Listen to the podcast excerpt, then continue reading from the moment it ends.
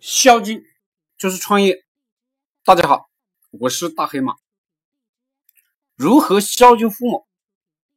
很多人说对父母好一点啊，对父母有礼貌啊，这些的固然是孝敬，但我觉得一个人穷就没什么好谈孝敬的。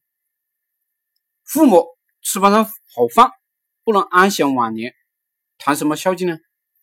我不喜欢那些心有余而力不足的人。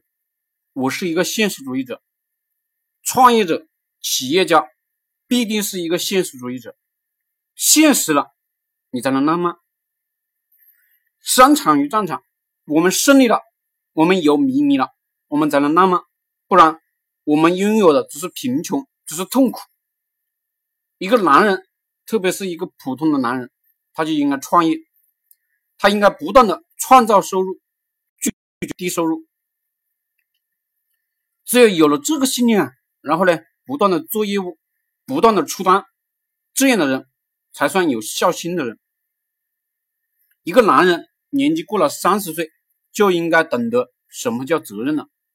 妻子、父母都需要保障，责任是什么？绝对不是两句好话，这没什么意义。你不要自欺欺人。责任呢，就是能拉出来真金白银。开公司你要交房租，要发工资，责任呢就是能出单。